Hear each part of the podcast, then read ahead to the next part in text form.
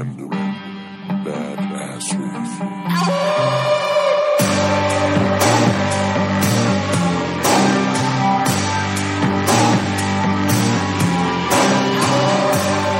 This is Random Badassery.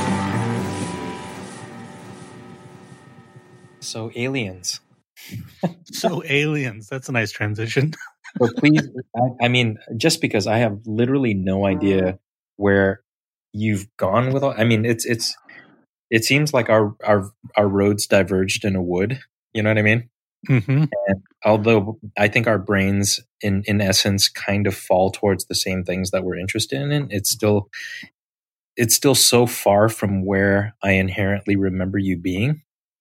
You know, it's really funny. Um, I told you I was going through and listening to some older stuff because there's certain, like the, I don't know if you remember, we had the one conversation about singularity is near where we talked about um, sending calculations back into the past. Yeah, yeah. Oh, yeah.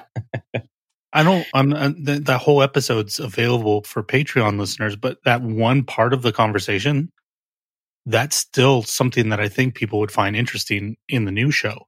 So Yeah. I was looking for little nuggets like that, you know, like little five to at maximum 15 minute clips where we were talking about something that number one, we both didn't sound like idiots when we were talking about it.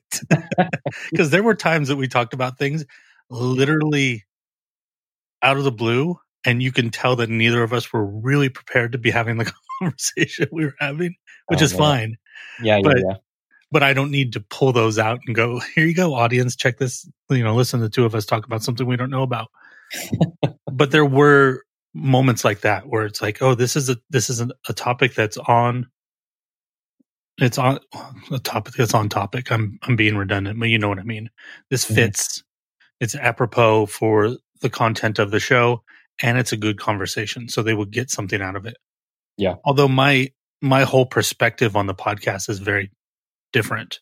Um, we'll go back to that. I want to answer what you were saying first. When I was going back and listening to those, I had a perception about those conversations that we had about the weird things that was actually not very close to the truth. I Huh. I thought that I was number one, I didn't think they happened very often. And in fact, they happened a lot where we Mhm. would talk about that kind of stuff. I remember both of us being far more cynical, but in going back, we really weren't. Really? There were there were moments where I would catch, um, maybe not the same time, but there were times where we were almost be like hedging ourselves. Mhm. You know, like, oh, I don't want to sound like a weirdo here, even though we're totally going down that road and totally interested in what we're talking about. It's almost like we were doing it for social protection. You know what I mean? Yeah. you know, like sure. for example, in one of them, you would start to get weird, and you go, "I don't want to sound like a weirdo," and then you get weird. yeah. Or, or I would say, "Not that I believe in woo woo," and then I would talk about woo woo for like ten minutes. Oh man. Yeah, So, that's. I just, I I think what's interesting about it is that our perception of our cynicism on those things um, is more artificial than it actually was. Huh, the truth of it is actually that we're far more interested and open to it than we thought we were. Mm. What was the thing that I said I was going to go back to? You remember? Oh my god. well, I guess we're right back into where we were. Oh, I know. Um, the direction of the show, Oh yeah, yeah, yeah. in the sense that uh, this is something I've come to very recently, and I've been. I don't even remember how I got to it. It's I've been through so many different things now. I don't actually articulate my thoughts to other people very often. So like it it feels like shoveling to go back and remember where thoughts came from because I just Mhm. keep piling stuff on my but what I really do with the show now is it's literally for me Mm. because I found out that the I asked myself, I'm like, why am I doing this? And it was because I felt like in order to read this stuff and to go through this stuff that I'm fascinated by, it felt really passive to just read it. That I wasn't forcing myself to articulate it actually made me start to understand and you know how the brain works you know you're you're built like i am like the more we cogitate something the more that we become able to understand it both you know believe and disbelieve you know like to be able to Yeah. un- understand Mhm. the process of it so Yeah. i started to realize that the podcast especially in the solo form that it is it's really just it's a focal point for me it's a mechanism for me to learn Oh, interesting. so when I go into the episodes, I really don't give a shit whether anybody wants to listen to it.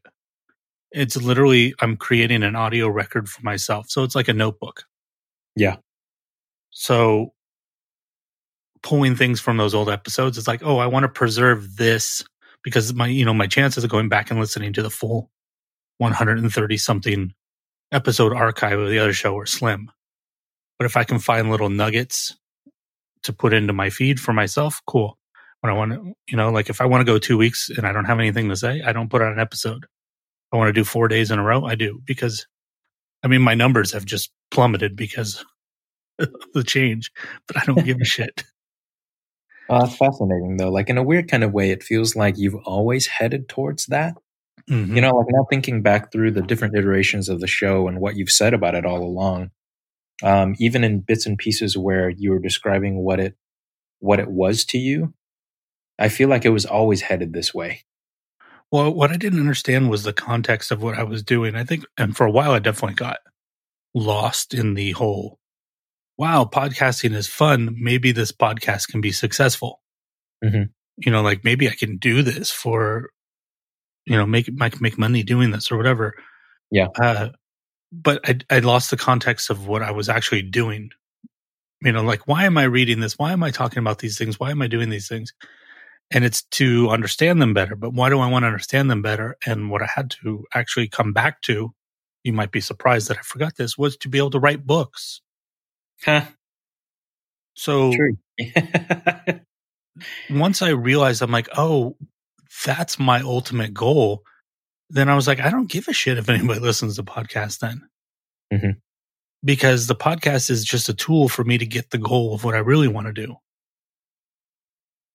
So Wow, crazy. Yeah, that's a that's an interesting leap. I didn't know. I mean, I, I could kind of sense some of that just from some of your social media presence. Like if it, it felt like you were headed back in that direction, but it's weird to hear you vocalize it.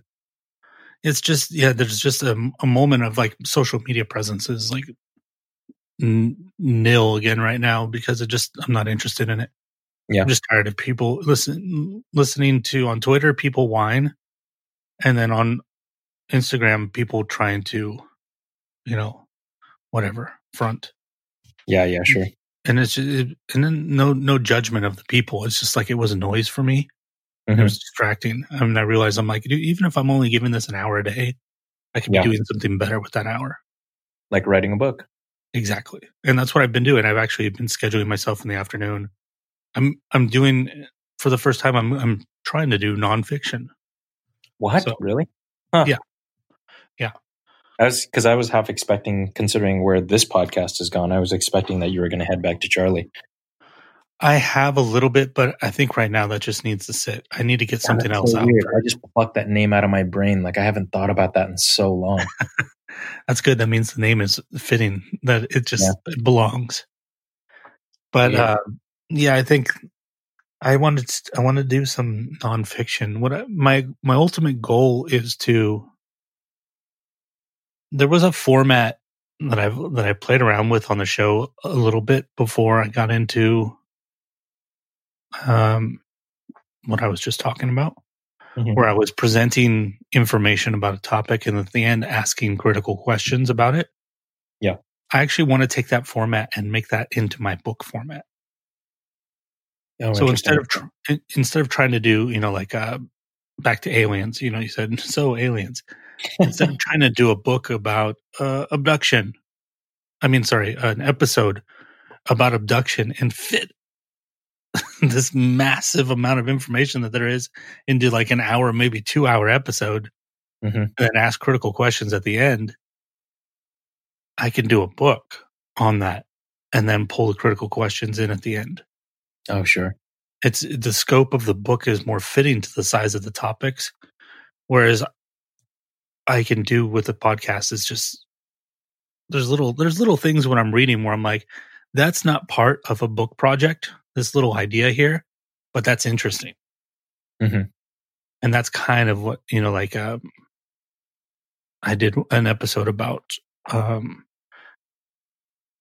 essentially about how the senses are not as reliable as we think they are. Like the there's a part in the singularity is near where Kurzweil talks about how what we actually see is only a hint or an outline of what is actually in the visual field. Sure. It's a That very slim band. Yeah, absolutely. Yeah, he calls it. He says there's 12, 10 to twelve movies that the eyes record, and all of them are res, low resolution. So one is only picking up contrast, one's only picking up uh, edges. He says so. There's so much more information there. He says, but we will never know what the full information that there is because we could. I, he doesn't go into this. I assume what he's insinuating is that we could never build even a device capable of doing that because we wouldn't know how to do it because we don't know what isn't there. Yeah, and even from that perspective, um, I, I don't remember. I God, it's weird. It, it is weirdly synergistic. Some of this stuff. Um, I forget what I was reading. It was about a week ago, and I was reading about how our perception of what the senses are in and of themselves is so rudimentary and so wrong. Our perception of the five senses, for example, um, even that idea is like a century old, and it's wrong. Um, you know, our, our understanding of what our senses of is just so elementary, rudimentary, and just incorrect. Um, like, I mean, there's that one shrimp that that was given in the example that I saw um, that sees um, a color spectrum that's about seven thousand percent larger than ours. Oh yeah, they talked about that I think on Radio Lab one time. Yeah, exactly, and and it, like it can see infrared like all the way up to like UVC B or C or something like that. So the what that what that freaking shrimp sees is so much broader of a range. And then they were talking about um, how a platypus um, maps its world through electromagnetic signals that it pulses from its bill. Jesus. Um, yeah, and so like I mean, the platypus can literally swim through water at high speed without ever opening its eyes, and that's based on a very complex radar system that is hundreds of millions of years old, and how all creatures, um, given their lineages through the the evolutionary chain, retain aspects of all of these senses because we all essentially come from the same genetic pool at the very beginning. Um, that there are, are certain aspects of our sensory organs that we have no understanding of. And it's not because our sensory organs aren't capable of perceiving these things. It's that because of social training or because of evolutionary time, um, we've learned to ignore the signals that come from them, or um, we they they've become dormant uh, due to lack of use. Um, and it's even that one thing about like humans only use seven percent of their brains or something stupid like that. I mean, it's such a weird, like how how do you engage that? You know, how do you measure that? Um, so some of our, our weird colloquial understandings of how our our our bodies and our our bodies perceive the universe is so weirdly skewed um, and so elementary that it's almost to the point where if we really want to start understanding what we're capable of as a species, we kind of have to start from scratch. Right. And I think that's my whole, that's part of what led me into being able to approach these topics from like a serious place because I realized I'm like, hold on a minute. We're operating as if all of this shit that we know is absolute. Yeah, sure. Um, We I don't. mean, that's, you know, like uh, the example I gave in the same episode where I talked about the eyeball thing is the black swan thing. Mhm. It used to be considered stupid to think that there was such a thing as a black swan. Sure. but there is. There's a whole. There's it's the Cygnus atratus. They're in South Australia. They're all black swans, Yep. and then they started breeding them into the white swan population. So now they're all over the world. But people were uh, operating on the assumption, not even the assumption, they were operating on the arrogant belief that all swans were white, even though they hadn't seen every swan in existence. And that's like, I think that one of the things about the scientific perspective in the popular sense right now, especially when it comes to cynical things about, you know, ghosts or aliens or whatever, is like, oh, that's stupid. That can't exist. How do we know? Oh, sure. We can't, we, we literally science is incapable of disproving anything. Uh, I don't know about that. I just think I just think that it, I think that I think that it has to work much harder to disprove things. I think that our can't ever of disprove it though because we'll bias- never we'll never know if we have all of the evidence. Yeah, but but you can but, you can but operate as if something doesn't exist and you can say I've found no evidence that this existed, but you can never say that this absolutely cannot exist. yeah, but that but that means that we live in a world of absolute chaos, though. We do Because live we in a world of absolute chaos. That, that's definitely true. But the, the the point I'm trying to make is that you have to at least be able to make some reasonable assumptions, even if you know that they can be disproved later, because you need a you need a framework by which to share a reality with other people. of course. Yeah. My, my point is that we use the term like, oh, that can't exist. Like, no, the term should be there's no proof that that exists. yeah, or as far as we know, with what we have, that doesn't exist. Sure. Especially when we talk about in space being infinite. Mhm. You know, like I was putting out this metaphor to somebody the other day, or maybe it was just in my head, which is probably more likely. Um, but if I if I give you five playing cards face down, and I tell you that one of them is the Ace of Spades, what are your chances of flipping over a card with the Ace of Spades? One in five, right? Yep, twenty percent. Sure. If you get to flip over all five, what are your chances? One hundred percent. Exactly, because you're going to flip it over, right? You're going to flip over all five cards. Yeah. Sure. Well, if if if the Ace of Spades uh, uh, exists, you know, as a representation of a possibility, right? If there are infinite cards, and you can flip them over, and you can flip them all over, that means that everything has the possibility of existing. And now you're starting to unravel the core concepts of quantum theory. Yeah, quantum theory is very popular with people in this realm, by the way. And and not only that, but there there are now plenty of people talking about how how some of quantum and how some of string theory is is needs to be greatly refined too as well. But yeah, no, that's that's that's essentially the the premise behind kind of. I mean, I'm not a physicist or anything like that, but I mean that at least from what I understand of quantum theory, that's one of the core edicts of of quantum theory. Yeah. So when you when you put forth like okay, we we rely on our senses as our verification of truth. Even when we when we defer to scientific principles and so forth, those are based at their core in the senses. Sure. We we not we may not be able to calculate the the distance between Earth and the sun ourselves, but we trust that the person who did the calculation, we trust them. You know, it's a by proxy of their senses. Mhm. We're saying they did the work and they actually saw the numbers and they actually did it. So it's still rooted in senses. So if we can't trust the senses 100%, and if infinity is the really the limit of space, and if there are possibly limitless, no, not limitless, we'll just say completely unseen dimensions Mhm. beyond the four that we know, then there's absolutely no way that any of these things are completely ridiculous. Well, I mean, if yeah, but if you think about it from that perspective, then there are quite a few things that we can't even make assumptions on. For example, um, as as we understand it, gravity is still as a concept that is still not that old in the scope of human history, and our understanding of gravity as as a, a force in the universe is so rudimentary. Yeah, gravity, they don't we're even, not even we're not even talking about time yet and how time and gravity work together and that's the fabric of our universe and we barely understand well, time gravity is the snag in quantum theory. Sure absolutely yeah The reason quantum theory is not the theory of everything is because gravity doesn't make sense in quantum theory. Yep. Like, um, that doesn't work here. What is No. it? It What doesn't. They literally don't know what gravity is. You know, I was just reading something the other day. I need to read into it more because it was like a passing thing. But they said that if you actually do the the calculations, the moon doesn't make sense either. That the the moon should not be able to be in the orbit that it's in. That Hmm. there's that there there are mathematical problems with the moon. And this wasn't from one of the stranger things that I read. This was actually from a science article. Sure. So you take something as fundamental as gravity and something as fundamental as the moon and go, we don't understand those.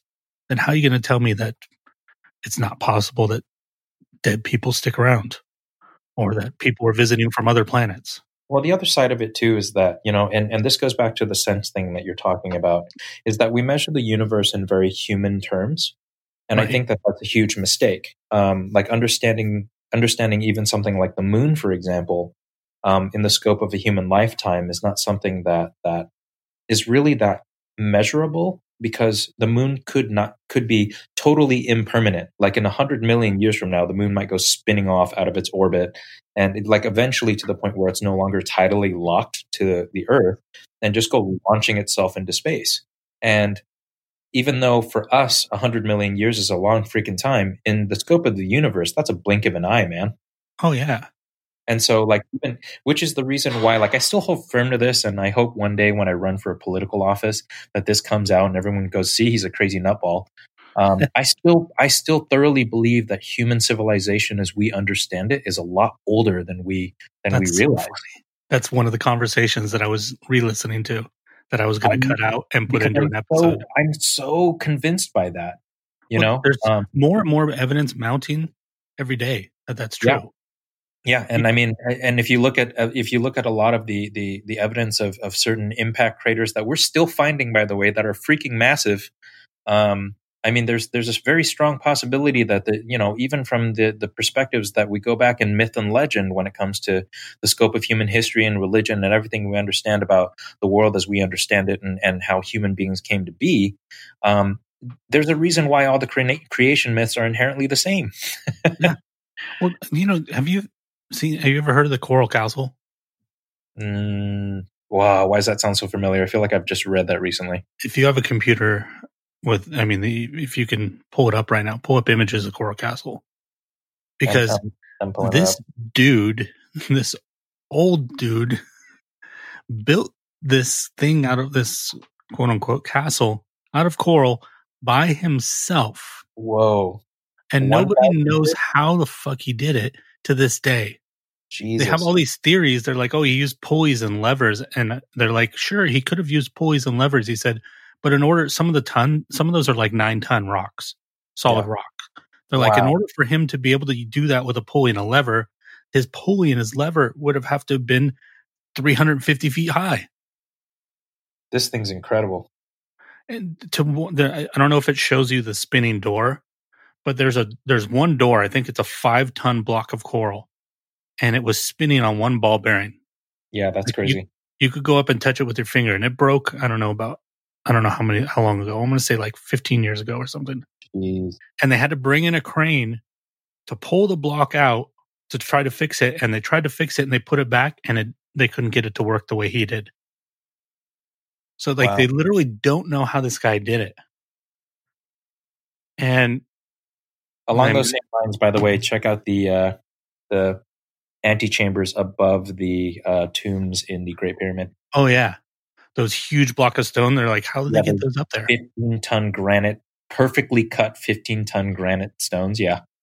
Well, yeah, there's so um, shoot. I think it's Göbekli Tepe, but I'm not sure. Oh, I've heard this. too. Where the stones, where the stones are put together, but they look like the stones were like almost like melted yeah, where they they look like they were fused. Yeah. because they're so tight. Mhm. You know, like they say, like you can't fit a piece of paper between them, and that's bullshit. But they are really perfect. Well, a really, lot of, really a lot of- perfect. but a lot of the estimation on that is that at one point or another they were tighter. It's just erosion and time have have you Mm. know. So so at one point, I think there was one guy I was I was uh, whose report I was reading on it who said that at some point um, there were a few of the stones that were microns apart, Jesus. like where you literally could not get where you're squeezing like molecules through there. so insane. There's a I, have a book saved about the Coral Castle. I haven't read it yet, but it's written by this guy who's he's actually on the autism spectrum.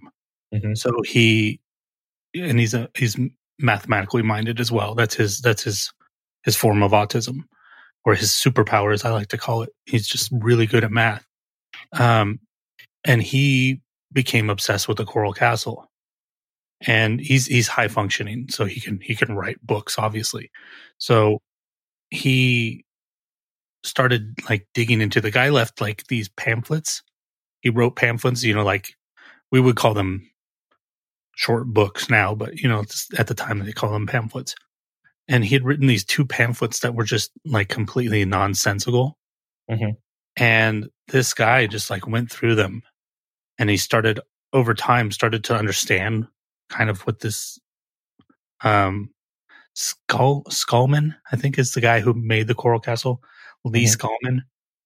Um he started to understand what he was saying and basically if the guy was correct, it rewrites our understanding of magnetism and electricity and gravity.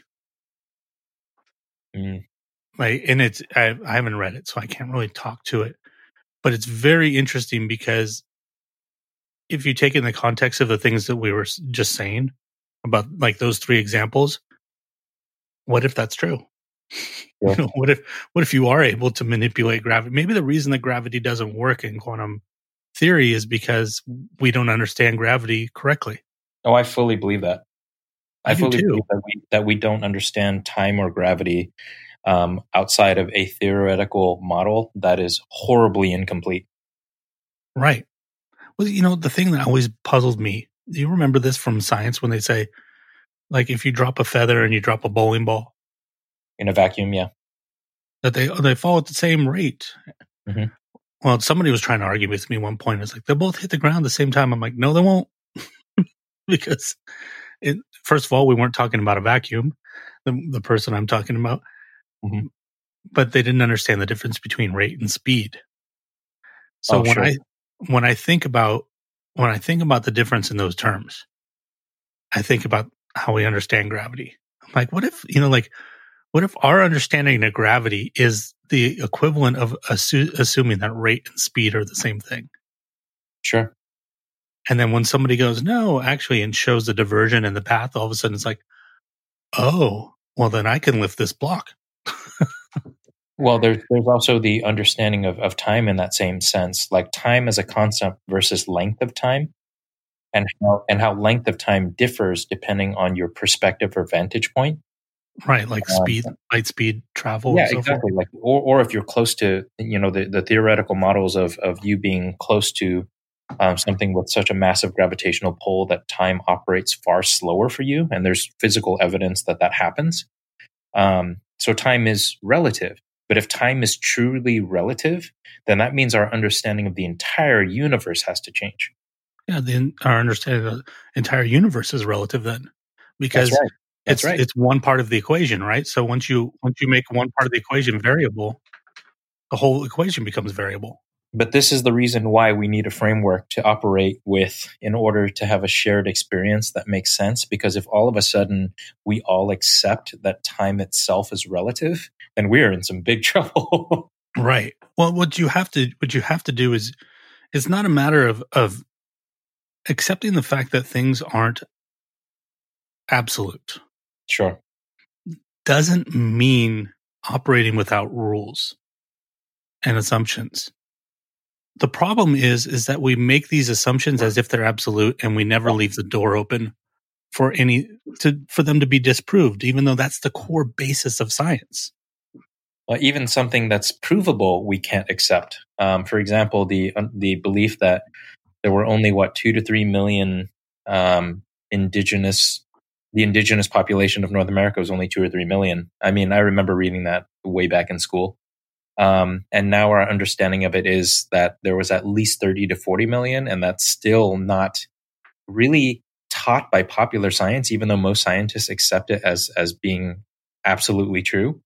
Um, like even something like that, where there's actual evidence that that that disproves the old rule, we still can't let go of our old rules, and that's and, that's not even talking about something that has an incomplete theoretical model um, for which we have no current evidence yet. Like for example, we still have no idea really how time works, and we don't have any reason to believe that we will understand it anytime soon.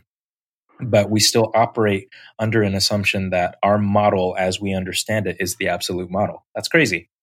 That's arrogant. and then yeah and then and it's not even that we operate that it's that it's true that's it's the arrogance like you said it's that we make fun of other things that challenge it oh yeah, because- that's, true. Yeah. you know the assumption that that that well we've got, we have the right answer answers like that's not the way things work the questions are supposed to remain open you know i have a book that another book that i have yet to read um what that challenges the theory that we all came from africa because this apparently this guy says he says if that's true then how come everybody doesn't have that dna strain in them Sure.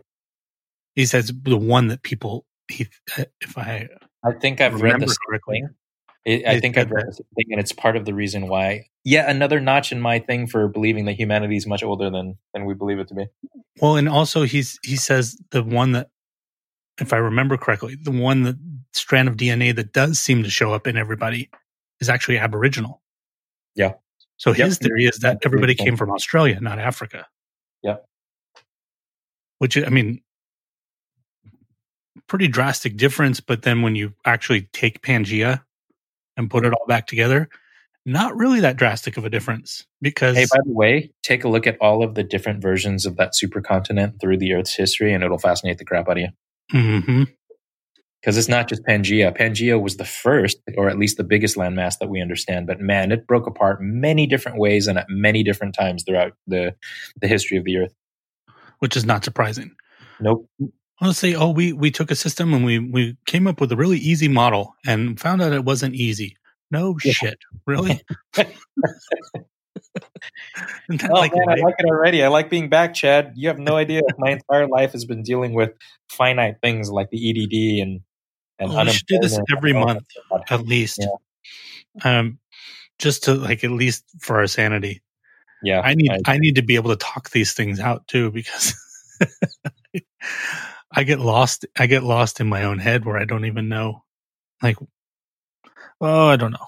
Sometimes I I feel like I'm on a different planet. Sometimes I don't mean like crazy, but I mean just like isolated. Yeah, sure. There's also, um, speaking of, um, I just recently watched a bunch of random stuff and read quite a few things about how the Sahara um, used to be a lush and vibrant landscape. Interesting. Mhm. You have to send that to me. I want to see that. Yeah, it's interesting, and and a lot of the physical evidence that um, I point to when it comes to the age of human civilization um, is actually from that area.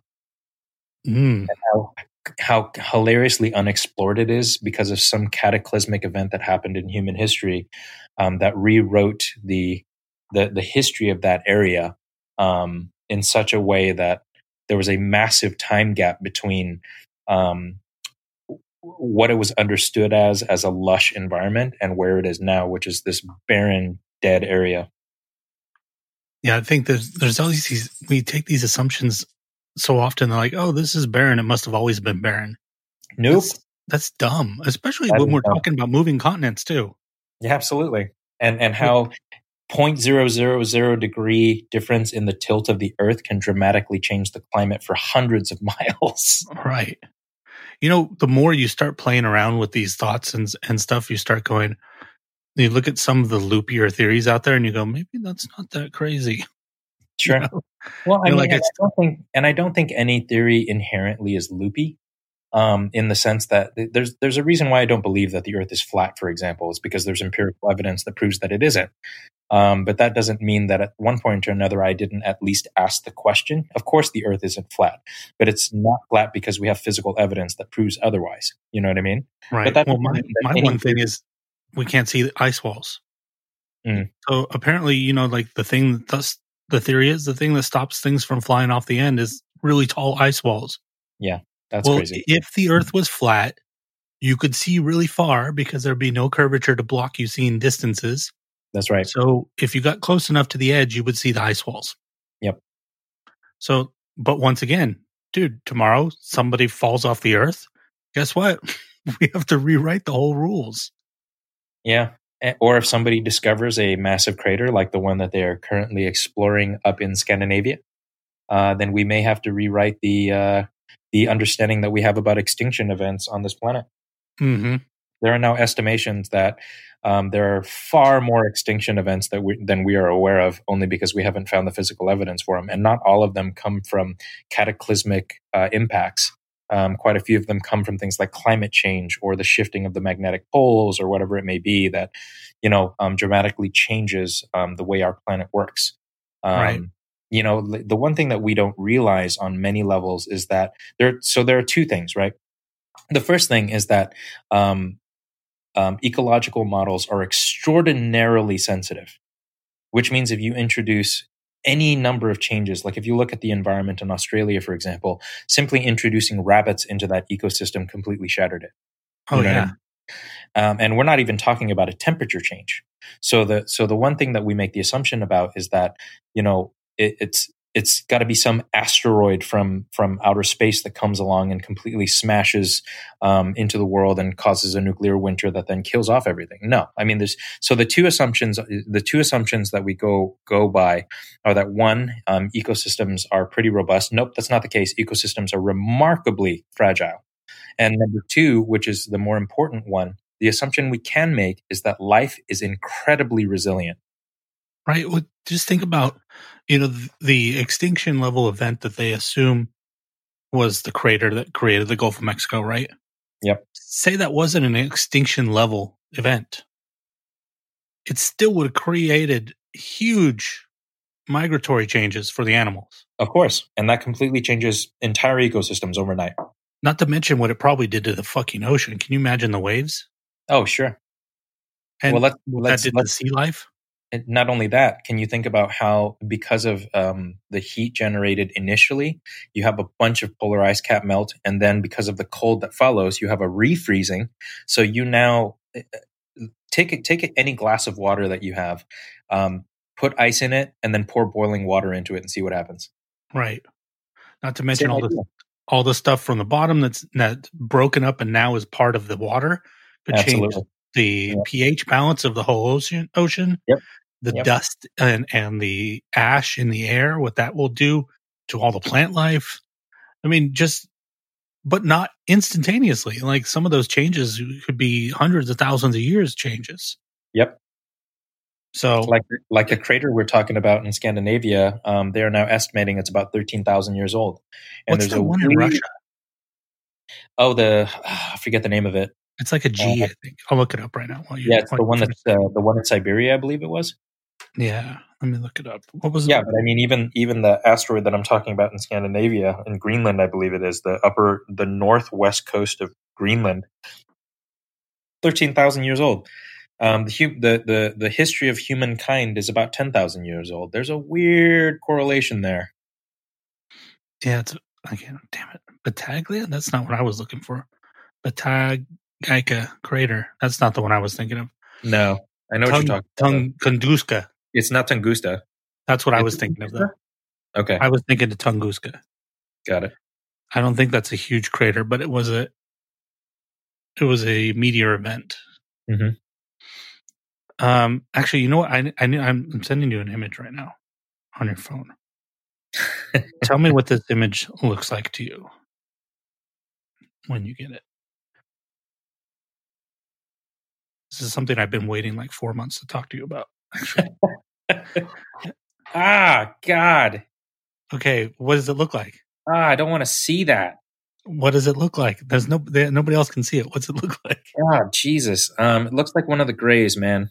Okay, that's not a gray, Oh but it, God, but it it looks like one, right? freaks me out right now. Yeah, thanks for Okay. that. Thanks for the warning, dude. It's not a gray though. It's That it's one of the few things I have an irrational fear about. Okay, That on. supposedly an an an Asian spirit. Um, so this is why I've been waiting to tell you about it. Oh God. It looks like a gray. It definitely looks like a gray, except for it has tiny eyes instead of very big eyes. Mhm.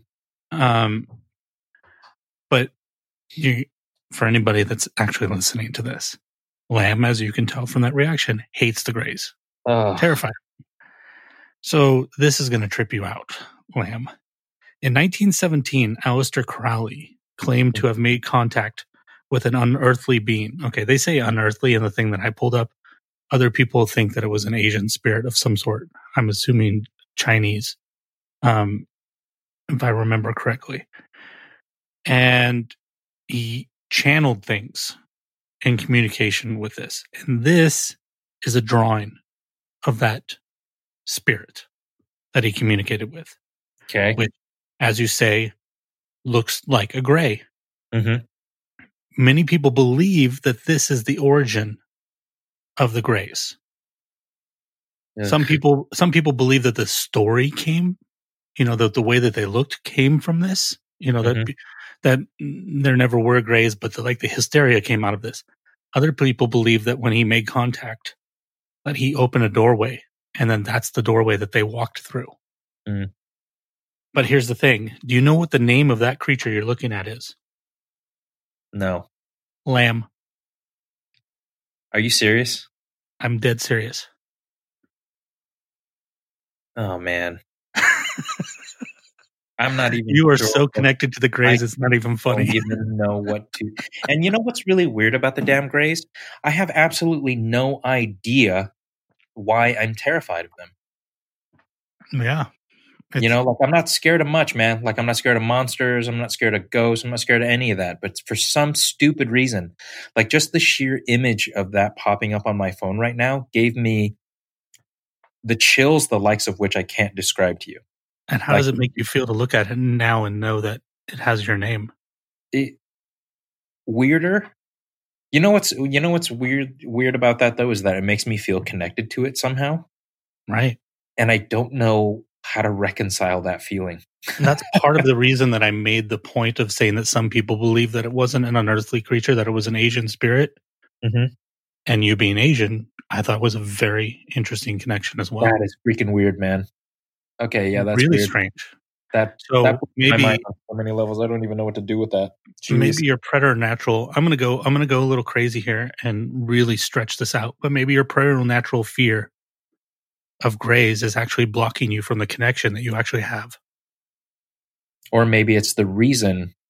Um, it's it, maybe my my connection to it is the reason I have the preternatural fear. Yeah, Who knows? both are very possible. God, that's freaky. God, I can't even look at that. But it's so I'm sorry, dude. weird. I, I need to delete it from my phone. I can't even look at it. Like it freaks me out. It's so weird that it has your name. Oh God, it's so weird.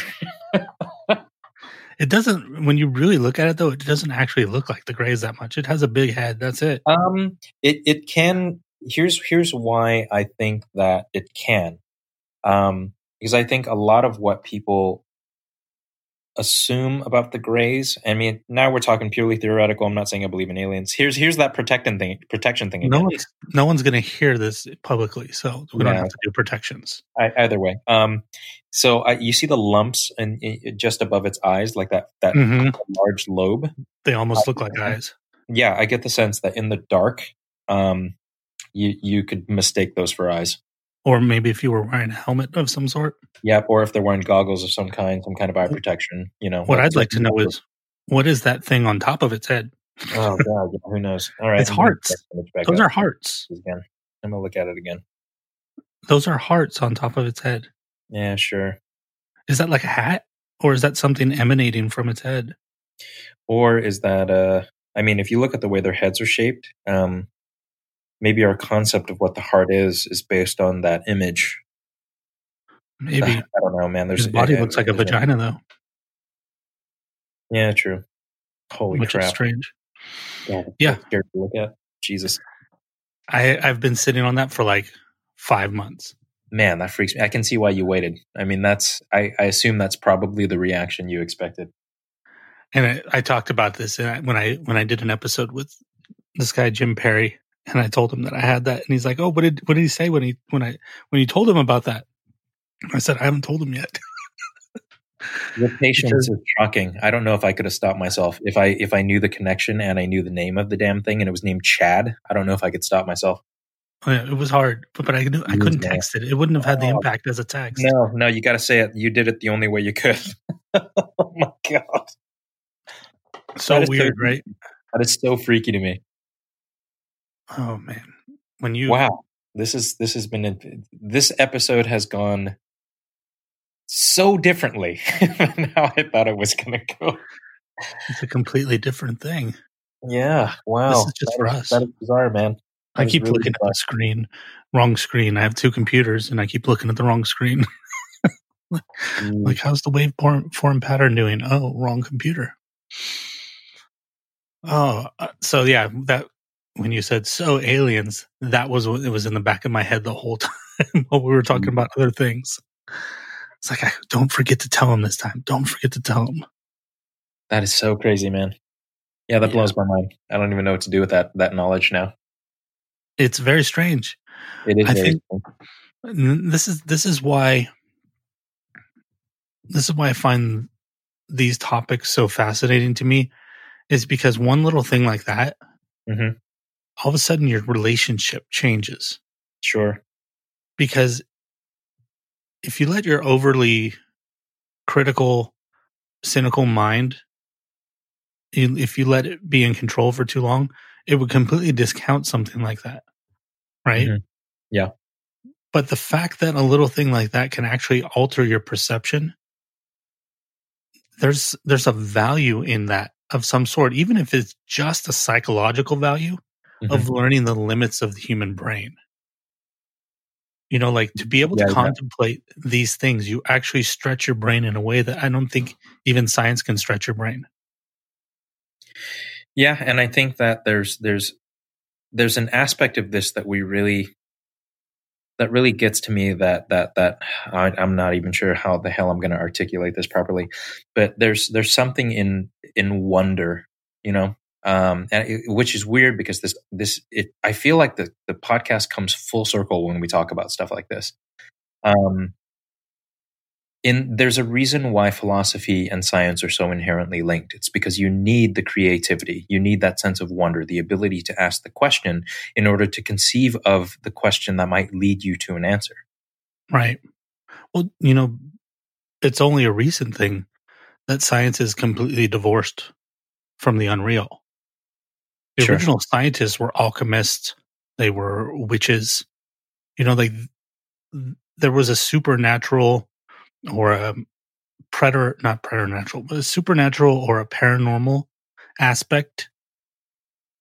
I wouldn't, no, not, I don't want to say aspect, partner to science that no longer exists.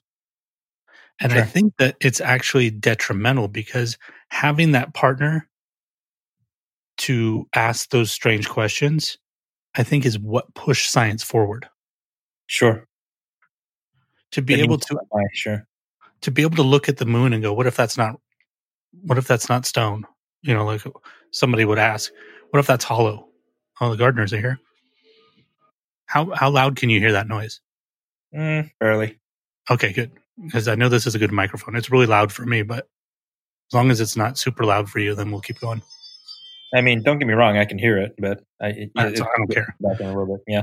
Like I said, not for public, but but yeah, I think that there's the separating those two has become detrimental.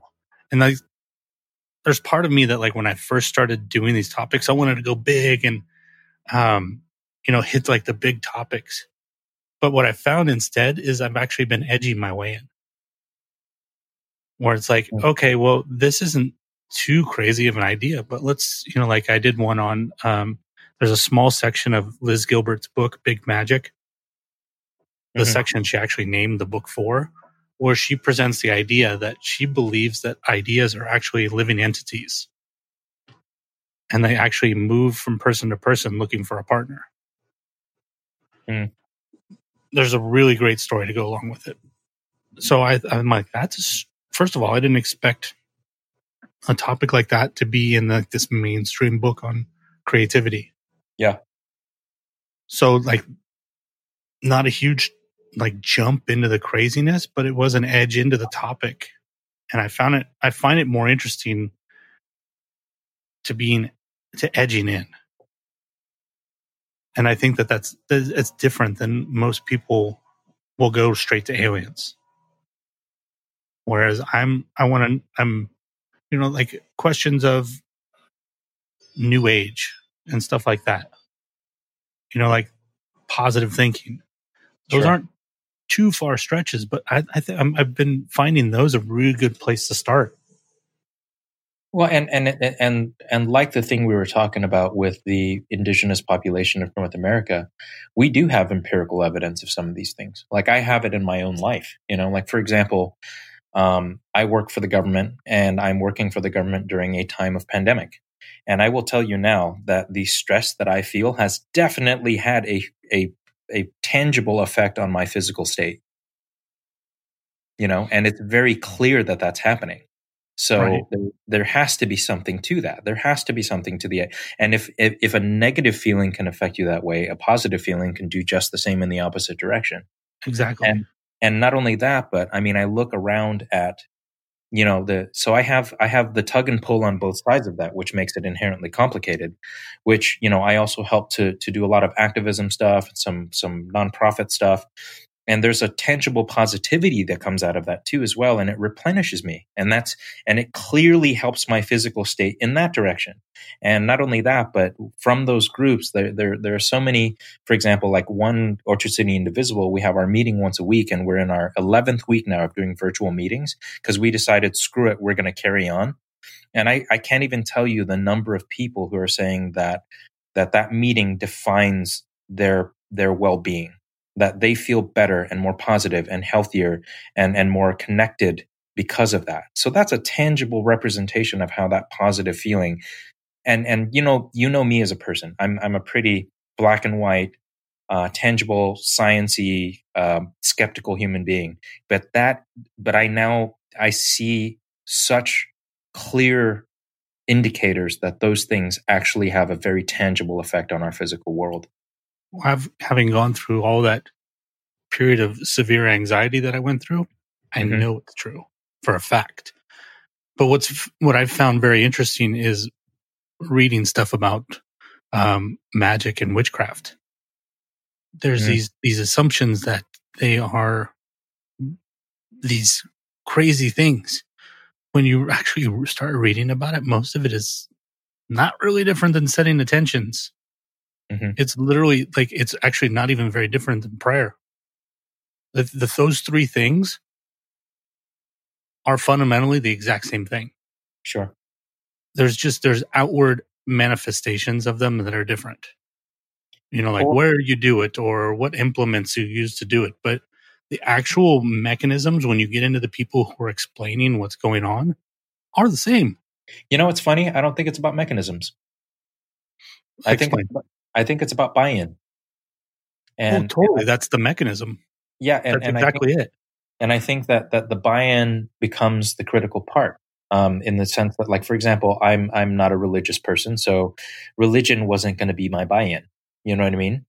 But Right. whatever framework that I used in order to create that buy-in, to create that unrelenting belief, that unquestioned belief, is what allows me to feel those things in a way that has such a tangible effect. Right.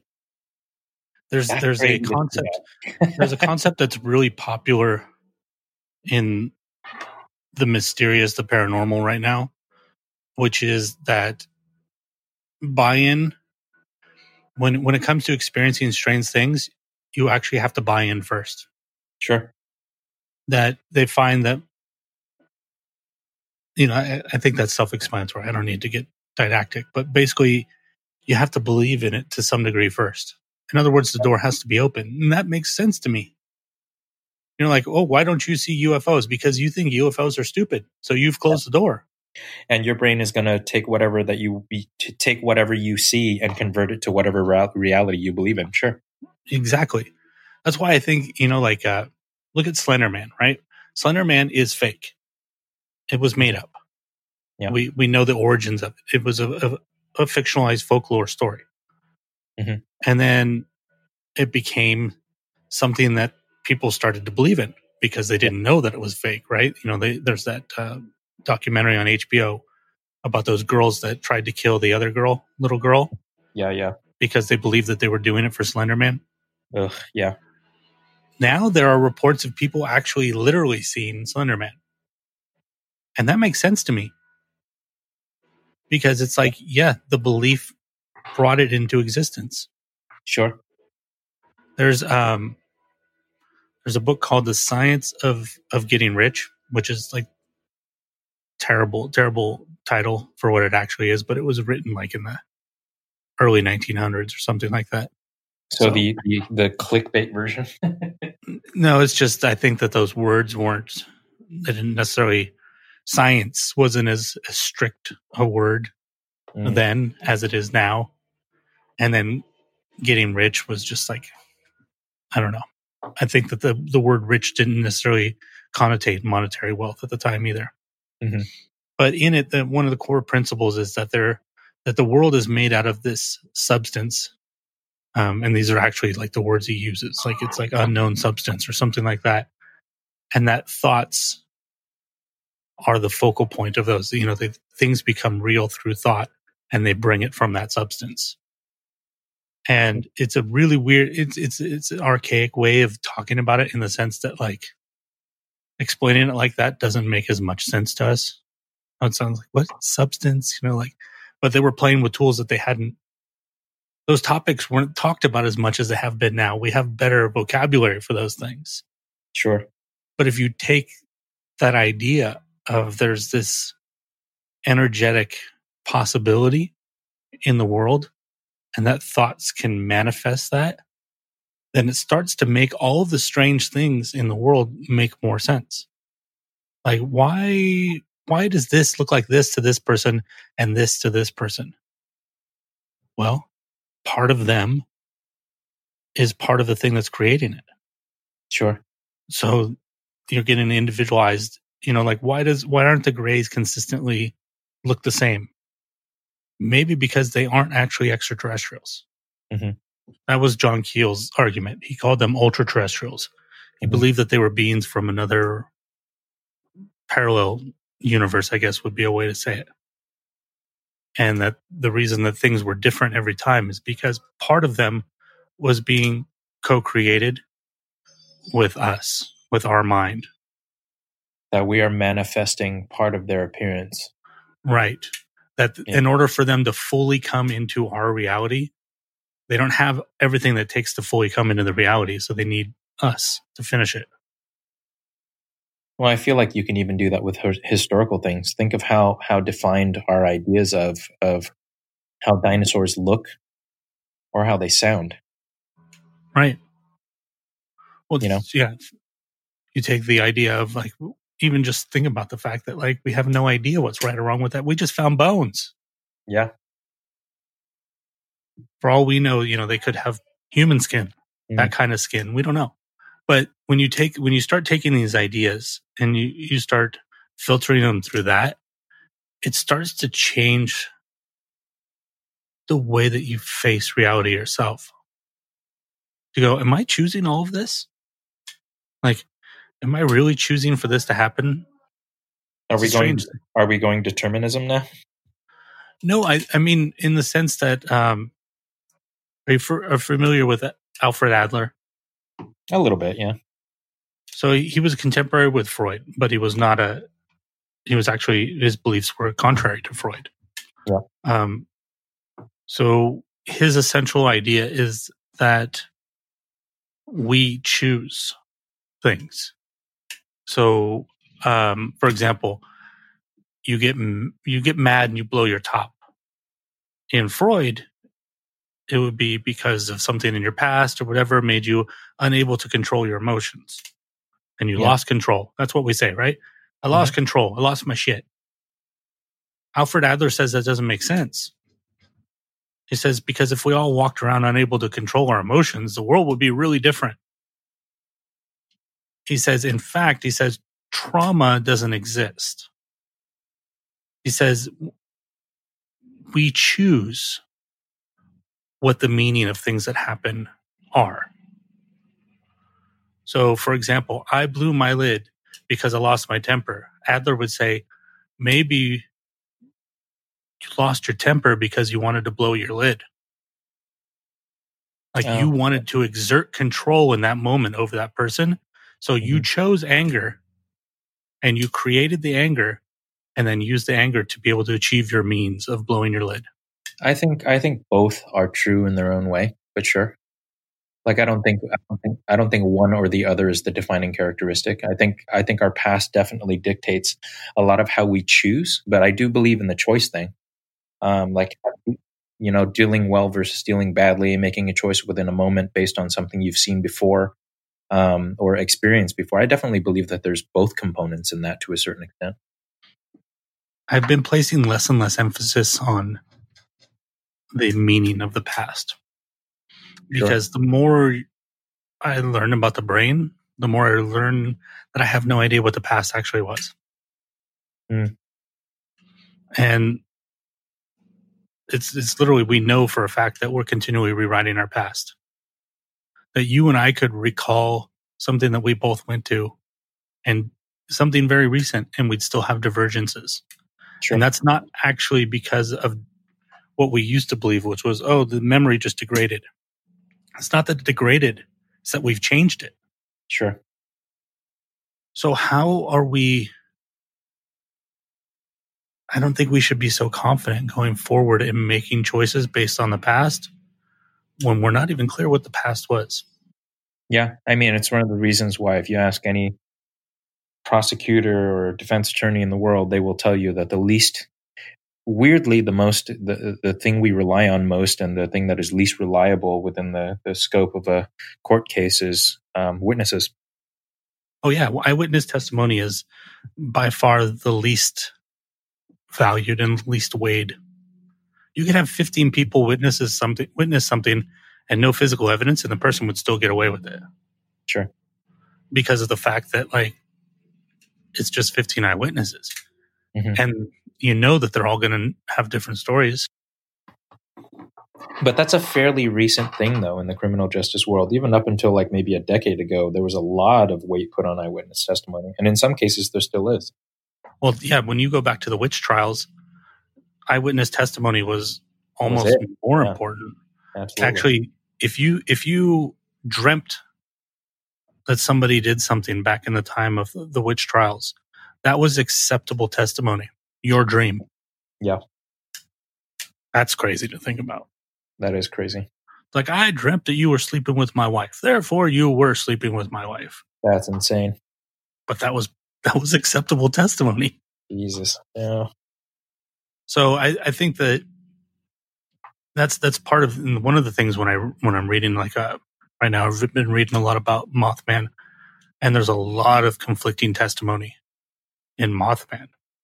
And one of the things you know obviously one of the things i keep in mind is the possibility of you know, the co-creative aspects of this stuff you know that like maybe it needed something from each of them that's why they all saw something different. But then i also keep in mind they have no idea what they remember.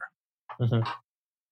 They think they do just like i think i do just like i think i remember where this conversation started now one of the differences is i have a recording i can go back and and that's that's going to be an interesting thing going forward in the world Mhm. is that we are going to have records more and more records of everything Sure.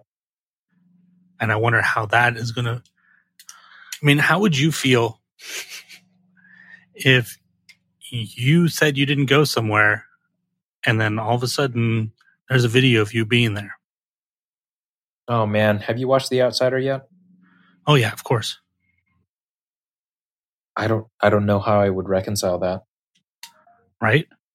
What would you do if you were Terry Maitland, I would go there. Which might be the worst thing to do? Of course, of course, that's the worst thing to do. Well, let's say let's say there wasn't a murder trial. Let's say I wasn't on trial for a murder, and there was just a video of me in a place. I would go there to see if I would have to question my concept of reality, and I would have I would have to go there. I would have to experience that place to make sure that I don't have I I didn't have that experience before. you know, I can tell you from personal experience that's happened to me once. Ugh. uh, not that uh, there was a video of me somewhere, but there that people saw me doing things that I don't remember doing, Mhm. and that's when I was in college and I blackout drunk. Sure. But I was blackout drunk for like two hours,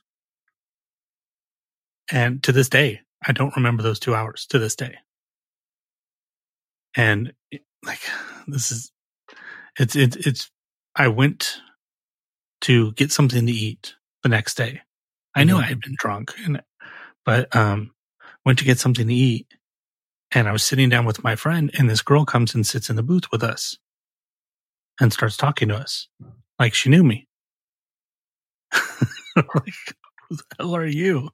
You know, like I don't know who she is, and she's like, "So you're still coming by later?" I'm like, "Sure." Huh. She was cute. Um, so then she leaves, and I look at my friend who I was with the night before. I'm like, "Who is that?" And he's like, "You don't remember?" I'm like, "No." And then he proceeded to tell me the story of how I met that girl the night before, and how I had gone into her room and sat on her lap, and all of this crazy stuff. Don't remember it, Wow. and to this day, it still bothers me. So yeah, so here's here's my question. Did you then create that memory in your own head visually? no. Oh, visually, yes, of course, but just the way that I would if you told me a story about Robin Hood. Yeah. But you're the character in that story. How do you reconcile that? So you are now a character in a fictitious story in your own brain. it's not that difficult in the sense that I don't know if this is normal or abnormal, but when I remember my memories, I don't remember them from the driver's seat. Hmm. Interesting. Yeah, I kind of don't either now that I'm thinking about it. Weird. Huh, that's trippy. I never even thought about that.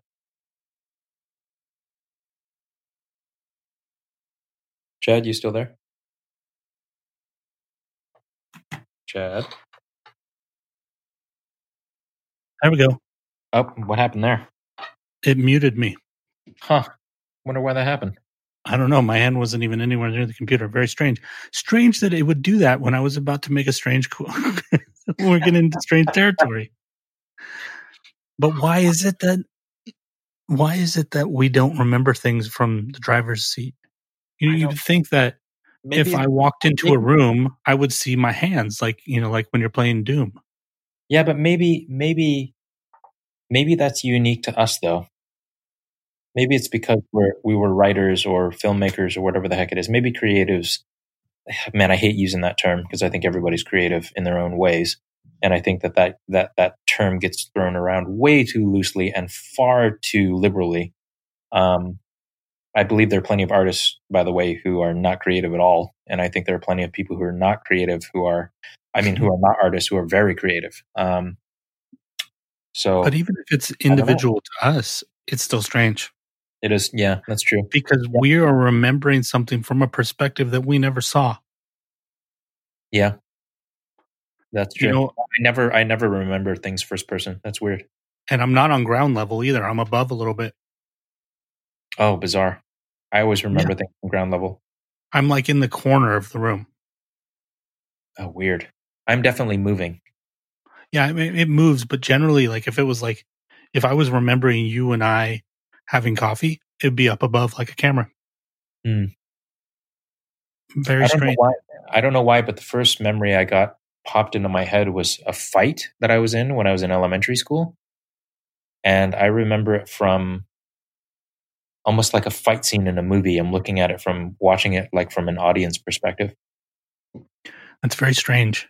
Weird. Very strange that we have that ability because it doesn't make sense. no, it doesn't. Yeah. Because we shouldn't be able to remember a perspective we didn't actually see. Yeah. So either we are manufacturing, we're writing over our actual memory with a manufactured perspective, or we're actually seeing things from two perspectives at all times. Or more than two. You know, like what if there's an over self?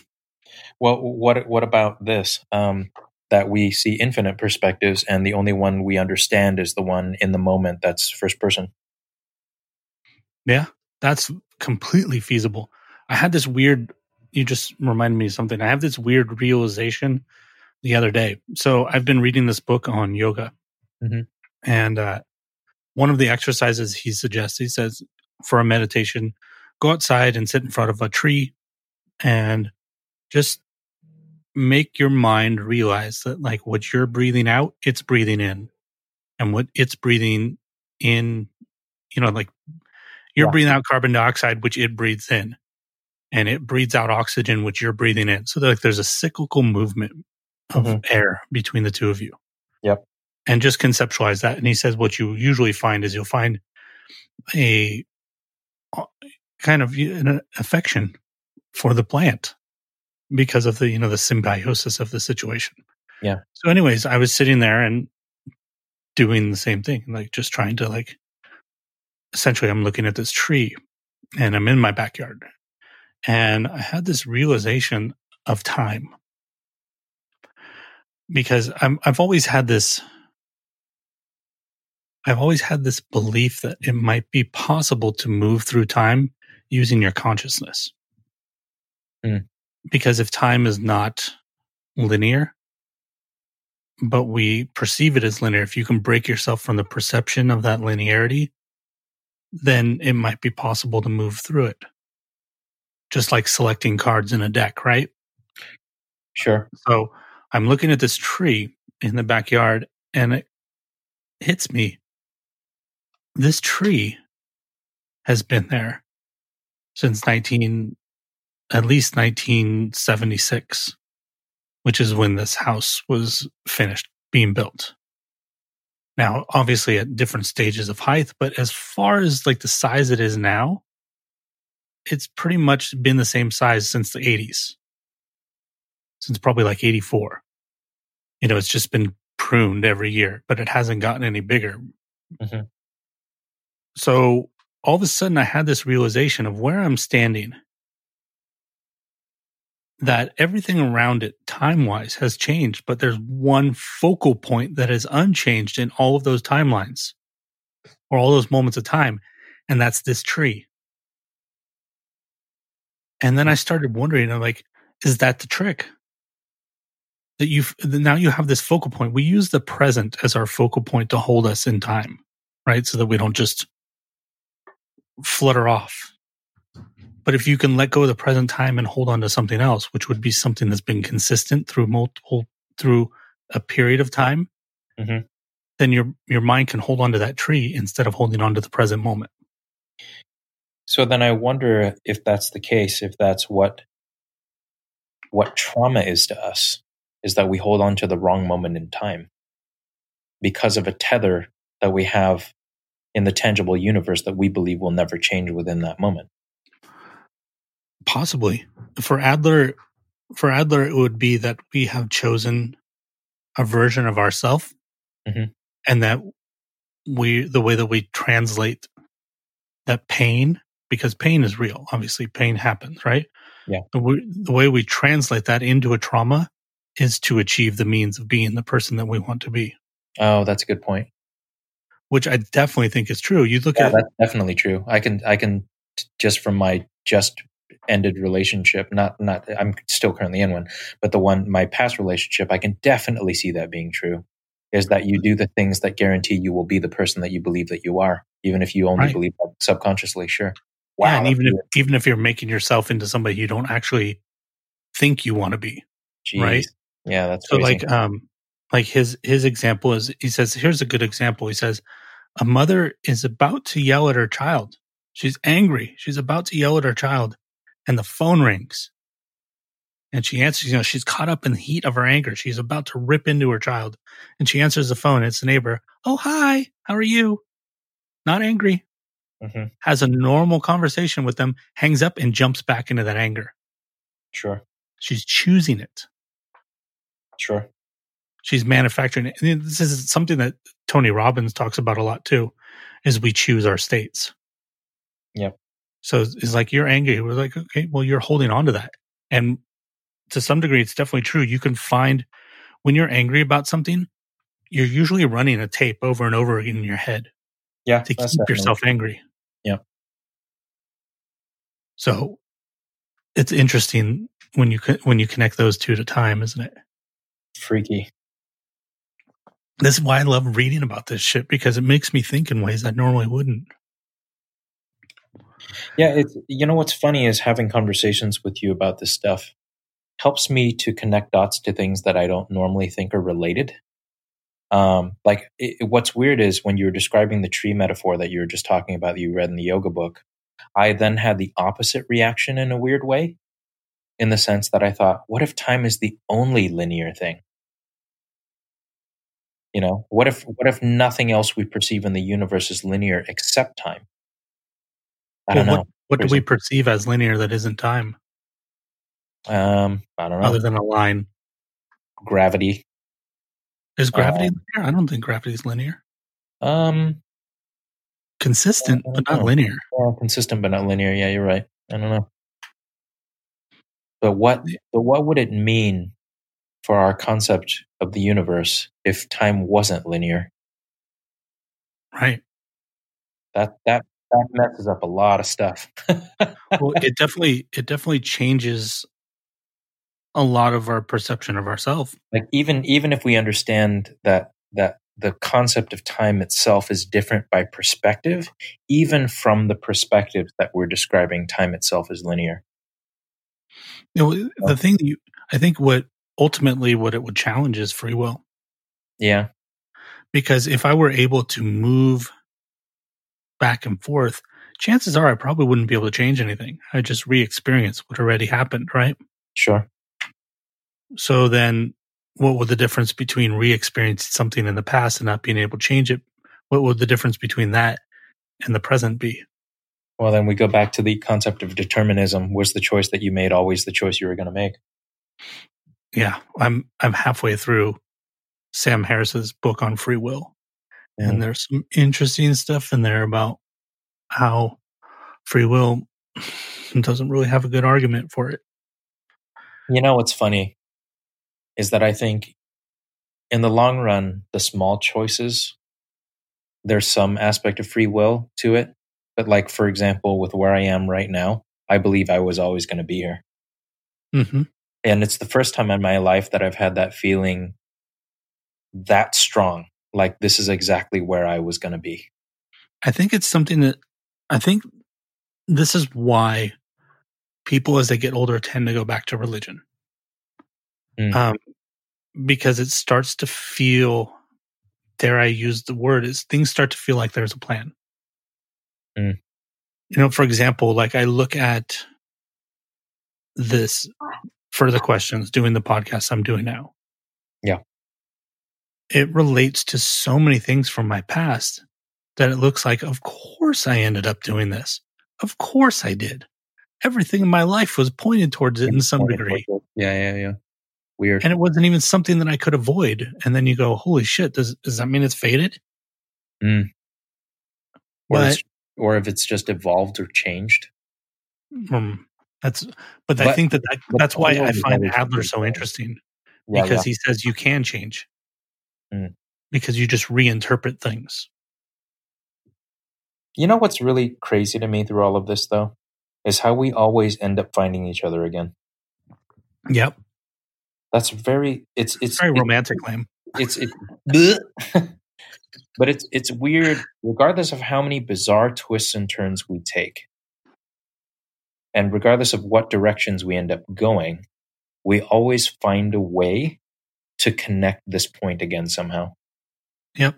it's very weird to me like i think about the last three conversations we've had because you know we've done par- podcasts few and far between over the last few years and how different each of those conversations has been not just in style but in topic but we always end up back here somehow Yep.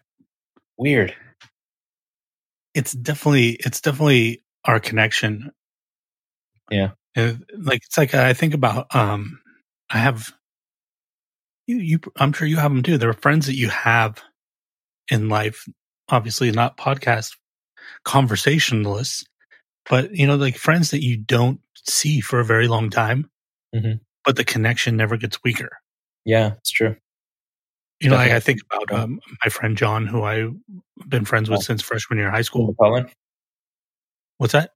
who mccullen No, McCollum is. Um, I've, I haven't known him that long, but McCollum's definitely on that list. Yeah. you know, I don't. I don't talk to him every day, but for him and my, uh, it's like picking up a conversation. Or like the best example is my roommate from college, who actually remembers me bla- blackout drunk the night I just mentioned.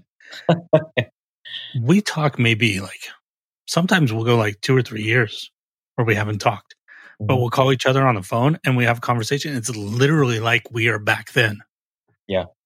It's just like, boom, we just, there's no awkward start. It's like we're just back in it. And uh, that's a connection. You just Yeah. have that connection. Yeah, that's true. it. There's, and I think that there's something to that. there's very there's very few people I, I feel like I have that with though, which which is probably the way it should be. Well, not should be, but probably the way it it it was destined to be because building that kind of connection or having that kind of connection is probably more rare Right. than, than we understand. Like I, I think of I think of who that is to me. Like with Brittany Bowen, for example. I I could go six months, a year without talking to her, but we reconnect and it's like we never left. And it's Right. very weird that that happens. And it's and it's not even on a haha we're friends and we're cool kind of level. It's like we just understand each other in a weird Yeah. way. Yeah. know? There's no, no gap develops. yeah, exactly. you know uh, that's that's like I've, I've redefined my definition of friend recently Mhm. because i think that um actually until we had th- this part of the conversation i would say that friend to me before you know recently before not historically before um would have been people that are actively involved in your life Mhm. but I, now that we're talking about this i don't think that's true either Yeah, I agree it's with people that. that you have that connection with There are facilitators in your life, but they're not necessarily your friends. Yeah, and I have, I, or there are people that you like, Mhm. But you're not actively involved in your life. They're acquaintances. There may even be people you don't like sometimes that are your friends. I can Yeah, think of one off the top of my head right now. I love him to death, but there are times where he pisses me off to high heaven. But, but, and I think you know exactly what I'm talking about too. Um, Yeah. Probably. and and strangely, we always somehow reconnect on a very weirdly deep level. yeah. Somehow, don't know why. Have no idea why, and it, it actually slightly annoys me. Ah, Ah, it's weird. That is super weird. That's weird to think about, and it's bizarre because um, you know we did uh, our meeting thing last night, and he popped on out of nowhere without telling anybody, and I've been having the most stressed out week of my life because we found out my girlfriend found out she may not have a job, so she has to move very suddenly, um, and so I've been trying to do a full time job for the government. I haven't had a day off in two months, and I'm stressed out about moving out and all this kind of stuff and we had our meeting which what i was already in a bad mood going into that meeting and then he came on and i suddenly felt way better for no reason that's weird. yeah and and That- i that- and i that couldn't fulfillment of that connection. it- exactly it's so it, but that's that's um, that's one of those like it makes me feel like you can't choose that connection even like the people you connect with that way you just find and they just become that in your life Well, there's um something that I've been uh, listening to on some podcasts recently. I have Mhm. yet to read about it. I mean, I did read. Ironically, I did read one book about it previously, and you and I did talk about it briefly in an old conversation. But past lives, Mm. you know, like, like why am I connected to this person? Yeah. Hmm. don't know, but like, I'm not sure what I think about that stuff. But when I hear these stories about those things, and I think about that connection, I'm like, fuck, that is a damn good explanation. It It's might not weird, be the it? right one, but it's a Yeah, damn good it- it- explanation. it's like I mean, even with this person that I'm talking about, I mean, We'll literally, call him Frank. Fra- let's let's call him Frank, sure. Like literally, ninety five percent of the things that I'm doing in my life right now are a direct result of my friendship with him. Yeah. unequivocally. Like I mean, and that's and and that's me being annoyed about the fact that that's that's true. Um, but it is one hundred percent true, and somehow regardless of what happens in the universe, we always find a way back. And there was a period of time where I didn't see or talk to him for like eight years.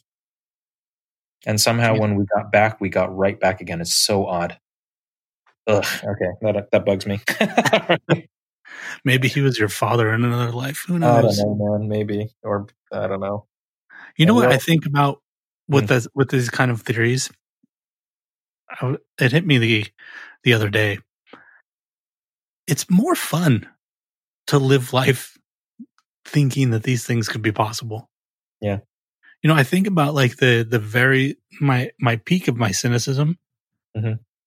Was also the peak of my misery. Mm. That the fact that you know, like, well, like, isn't it kind of cool to think about like, what if that's true, and then to just just like give yourself the the rope to think about that. Like, okay, well, who could you know, like, just to even to fantasize about it. Like, who could that person have been in a previous life? Maybe he was my boss and he murdered me. You know, like weird shit like that. But it makes life more entertaining. That when you look to the sky and it's possible at any moment that something could be there, isn't that more interesting than looking to a sky and just going, wow, that's a lot of empty space? Well, I think something that we've established over the course of doing the hundreds of hours worth of podcasts that we've done, um, and we prove that with every time we have a conversation about any of this kind of stuff, is that wonder is healthy. Absolutely. I think it's I think it's beyond healthy. I think it's necessary. Yeah, it's needed. the soul withers without it. I, I agree. Yeah, The And that mind might- withers without it. and that might be part of the the reason we're in the situation we're in in the world or in in American society is because we've lost our sense of wonder. We don't look to the stars anymore. You know, we don't look up at the sky and wonder what's out there. Right. We're, we we we we sit mired in our our horror of the the reality that we've created for ourselves, and we don't think of what could be outside of it. Well, worse than that, we sit mired in our arrogance. Ah, true. Yeah, I'm right. assuming we know what the world is and what it's all about. Sure. Exactly. I'm right. Therefore, these people are bad people because they don't believe what I believe, but I know I'm right. Yeah. When in reality, none of us have a fucking clue about anything. and the dog just looked at me when I said that. You're not in trouble, buddy. I'm just talking to Lam. He's very sensitive. Yeah, he seems that way. Whether he He likes it can or not. read my tone. It's really weird because. I'll be playing a video game or something and I'll mutter under my breath, you know, like motherfucker, and he'll get up and move across. and I have to go over to him and you know tell him like I'm not talking to you, buddy. Oh, and then try explaining to a dog like I'm not mad at you. I'm not. I'm mad at this little pixelated person on this screen right. uh, say hi. Yeah. That was him licking the microphone. Oh, geez, I was wondering what the hell that was. I was actually going to guess that that was that was that was what was happening. That sounded very licky. Licky. Sounded very licky. Yes, I think we need to make this a regular thing. I agree. Yeah, this was very this was very cathartic in a weird kind of way. Yeah. Yeah, it feels like coming home.